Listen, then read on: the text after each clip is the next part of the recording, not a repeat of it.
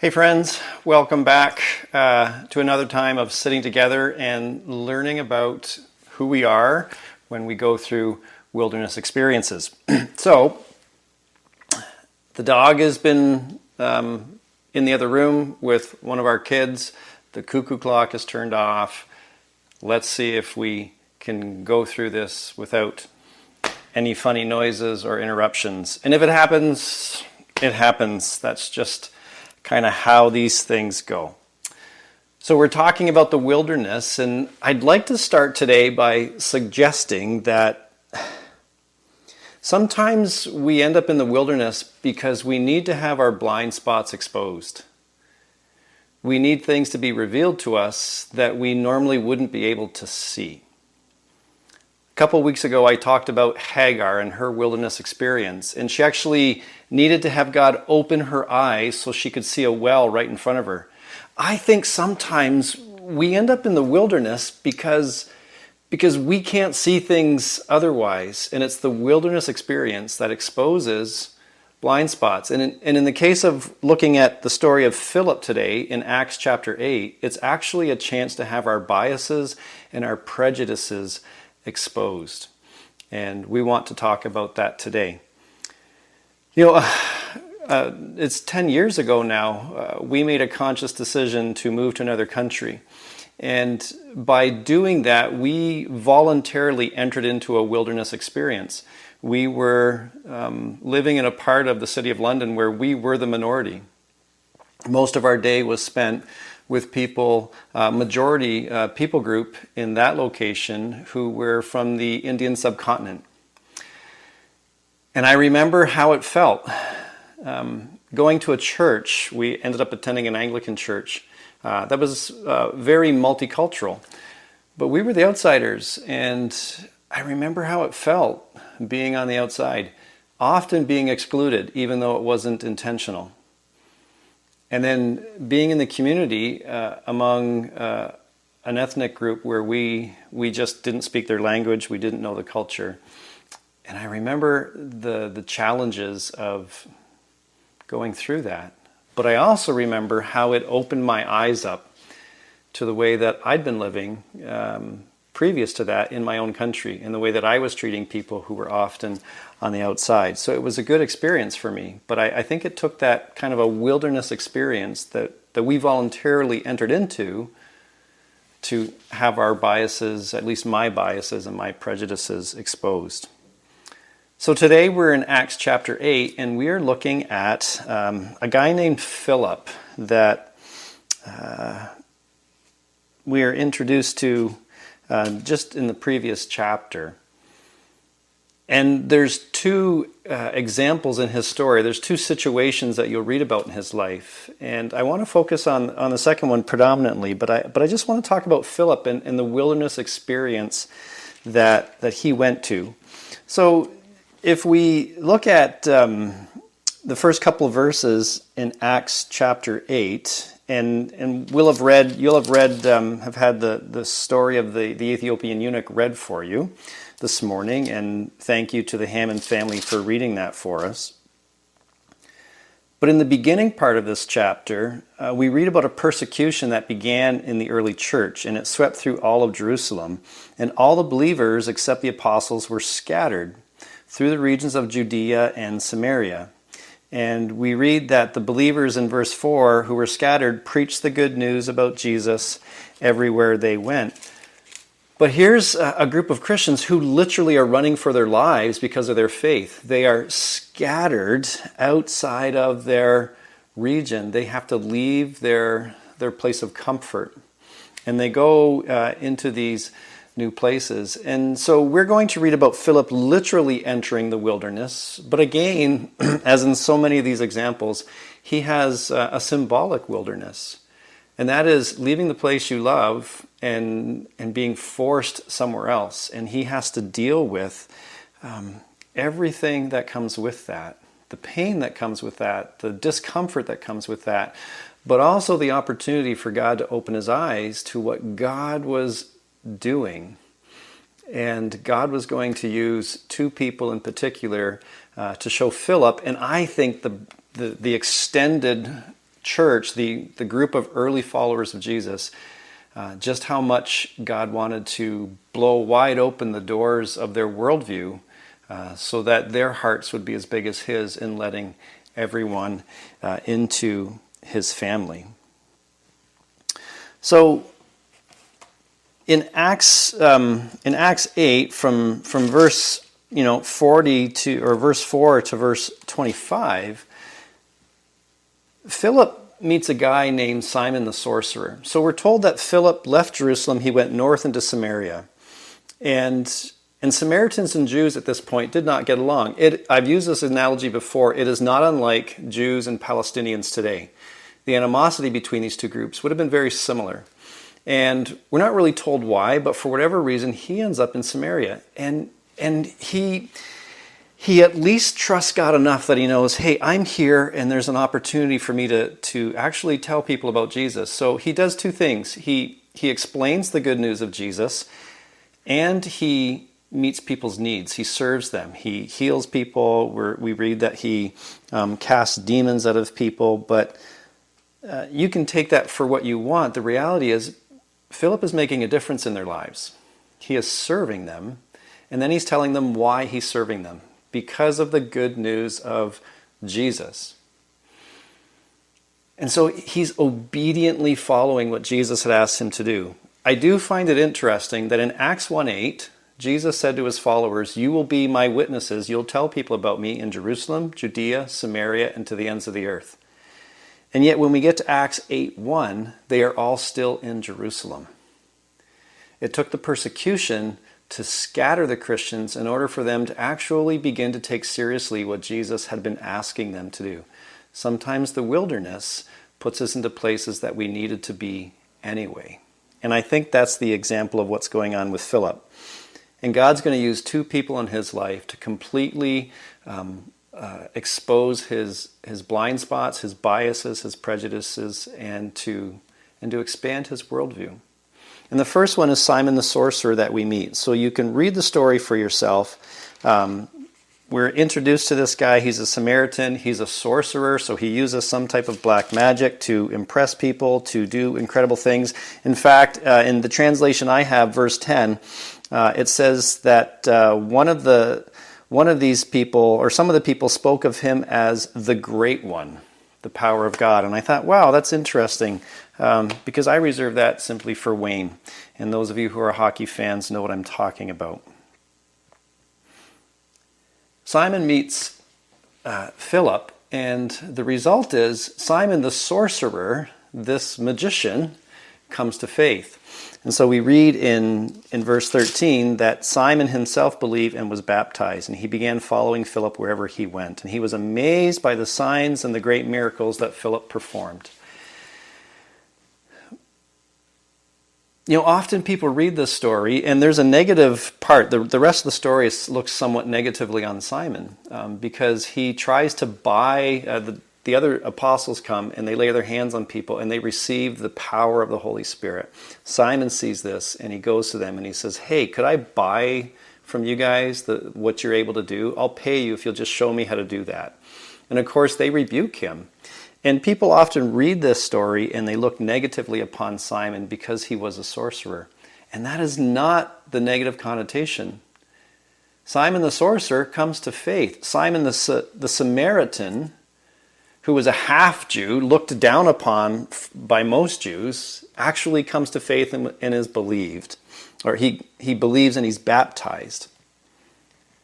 That's fascinating. The only negative part of, that we're told about Simon is that he had a lust for power and he tried to buy it.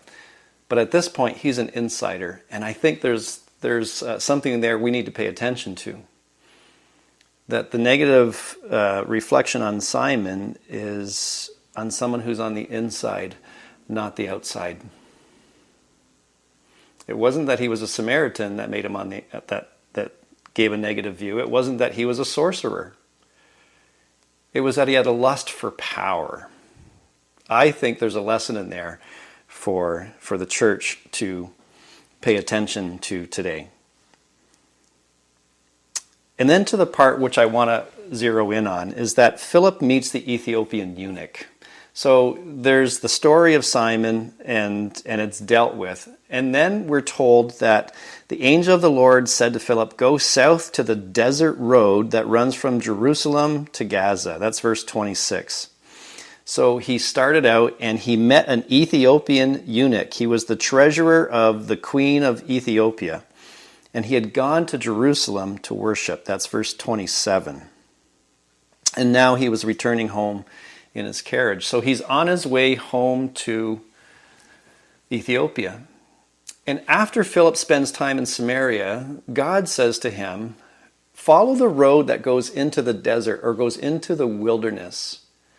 And he doesn't tell him why, he just says, Go. And Philip again um, trusts God enough to obey him and he lives a life of obedience. And it's there that he meets the eunuch. And the eunuch is going to, I think, rock his world. God is going to rock his world through the experience he has with the eunuch.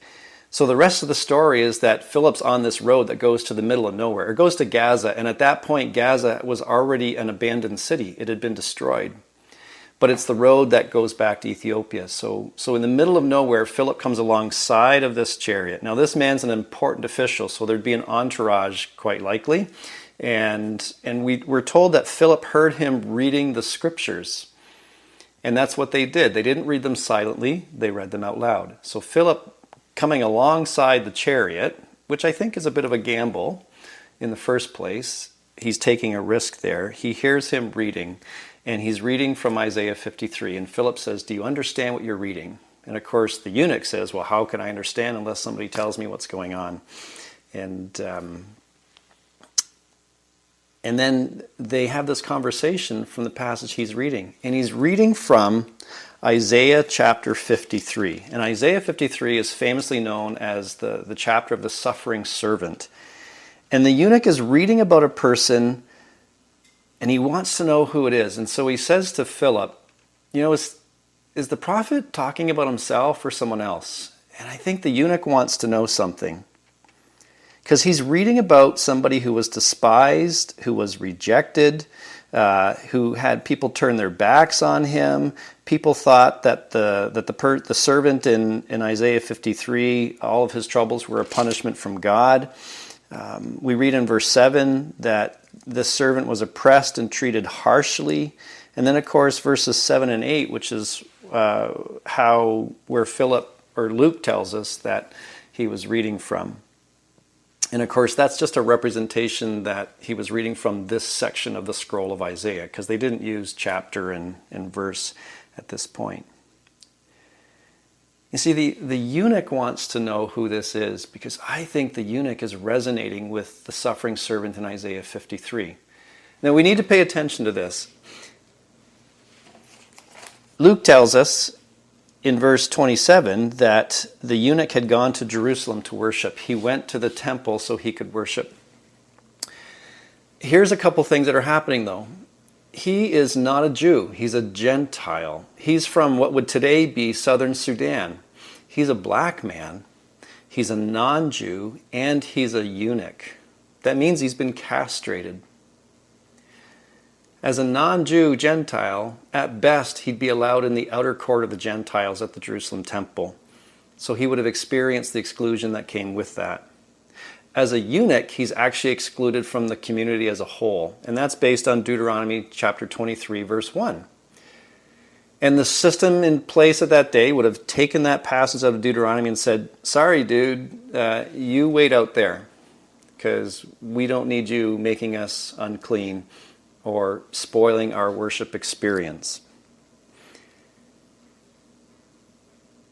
And we need to pick up on that because he's reading from Isaiah 53 from somebody who had gone through the very same thing, and he wants to know who it is.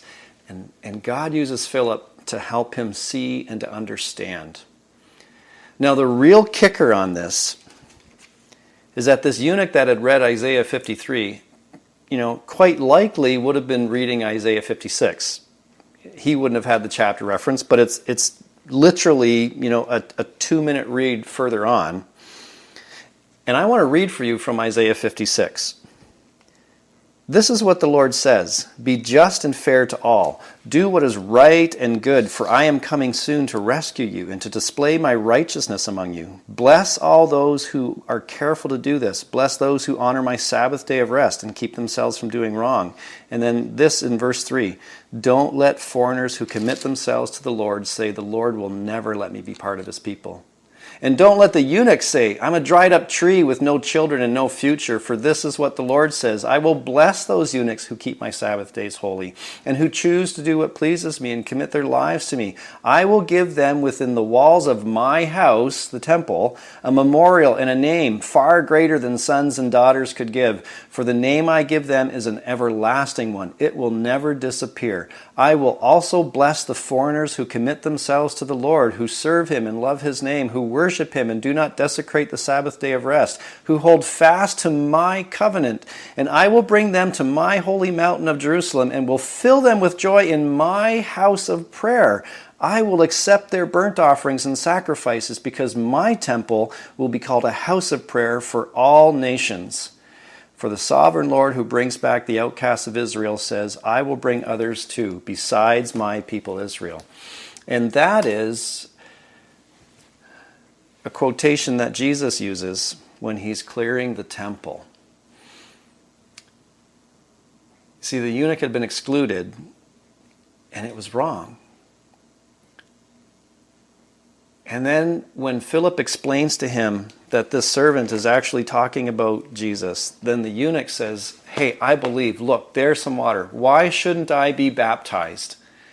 And Philip baptizes him at the end of the story here. And then, crazy upon crazy, Philip is escorted away. God takes him somewhere else, and the eunuch goes on to Ethiopia a new disciple with nobody to tell him how he should behave or the way he's supposed to worship the Lord or what he is supposed to know.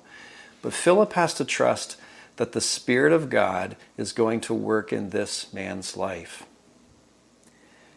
You see, I think God used the wilderness experience that Philip went through, the persecution, and then the obedience to go into the middle of nowhere to expose for Philip the biases and the prejudices that were a part of his life because he was he was a good Jew. He would have been fully aware of the fact that this man can't come into the temple because he's a Gentile and he's a he's a, a eunuch, and we just don't allow for that kind of thing.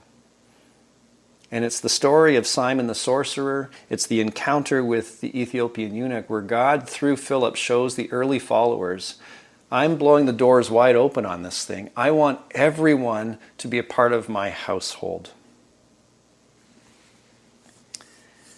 I'm so glad Philip was obedient. In verse 4, as he's running for his life, he tells people about the good news. In verse 40, we read that after his experience with the eunuch, he carries on telling people about the good news, going up the coast, trying to invite people into God's family. It's a life of obedience.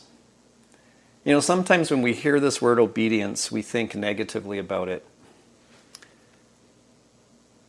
And yet, the word obedience comes from the Latin word ob audire, and it means to listen attentively. And compare that to the word, the Latin word for deafness, which is absurdus. It's where we get our word absurd. So Philip lived an obedient life, listening attentively to what God was up to, rather than living an absurd life. And it's my encouragement that if God is leading us into the wilderness, that we pay attention and listen attentively to what He's doing, because it's quite likely that this is a time in our existence when He is exposing our biases and our prejudices. And the story of Philip, I think, is a wonderful example of this. There's a man named Willie Jennings who's written a commentary on the book of Acts, and he's a, he's a theologian, he's also a black man. And he writes this Disciples of Jesus must be convinced not only of God's love for the world, but also of God's desire for people, especially people we have been taught not to desire. I think the story of Philip is a wonderful opportunity for us to learn about how our wilderness experiences can sometimes expose the biases and prejudices that we have. And I think right now, this experience that we're going in, that we're having with the pandemic, has forced us to ask questions like Do we have to meet in person on Sunday in order to be the church? What does it mean to be the church? But it's also forcing us to wrestle with things like exclusion. People are asking questions. When we are back meeting, if someone hasn't been vaccinated, are they going to be allowed to worship with us? And it's making us think about what it means to exclude people. What I want to do is actually invite you to ask the question who have we been excluding up until now because we've not found them desirable? We are letting this wilderness experience push us into exploring how we reach out and, and serve people who are struggling with, with mental health challenges, anxiety, and depression. And we want our new life family to feel like a place where they can be themselves. We've been partnering with the Out of the Cold program. We want to be in, in deeper relationship with the homeless, the marginalized, and not just come as their savior, but actually come and do life with them. And dare I say, even learn from them about the kingdom of God. There's a growing immigrant community moving into Collingwood. And I am so thankful for that. But I sure hope we can learn how to create a place where they feel welcome and accepted.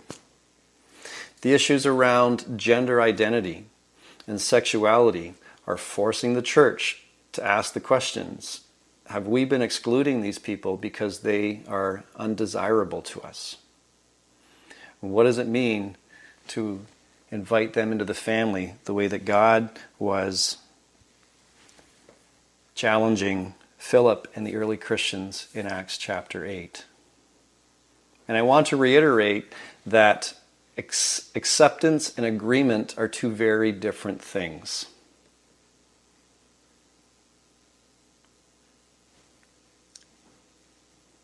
Philip's wilderness experience exposed his blind spots.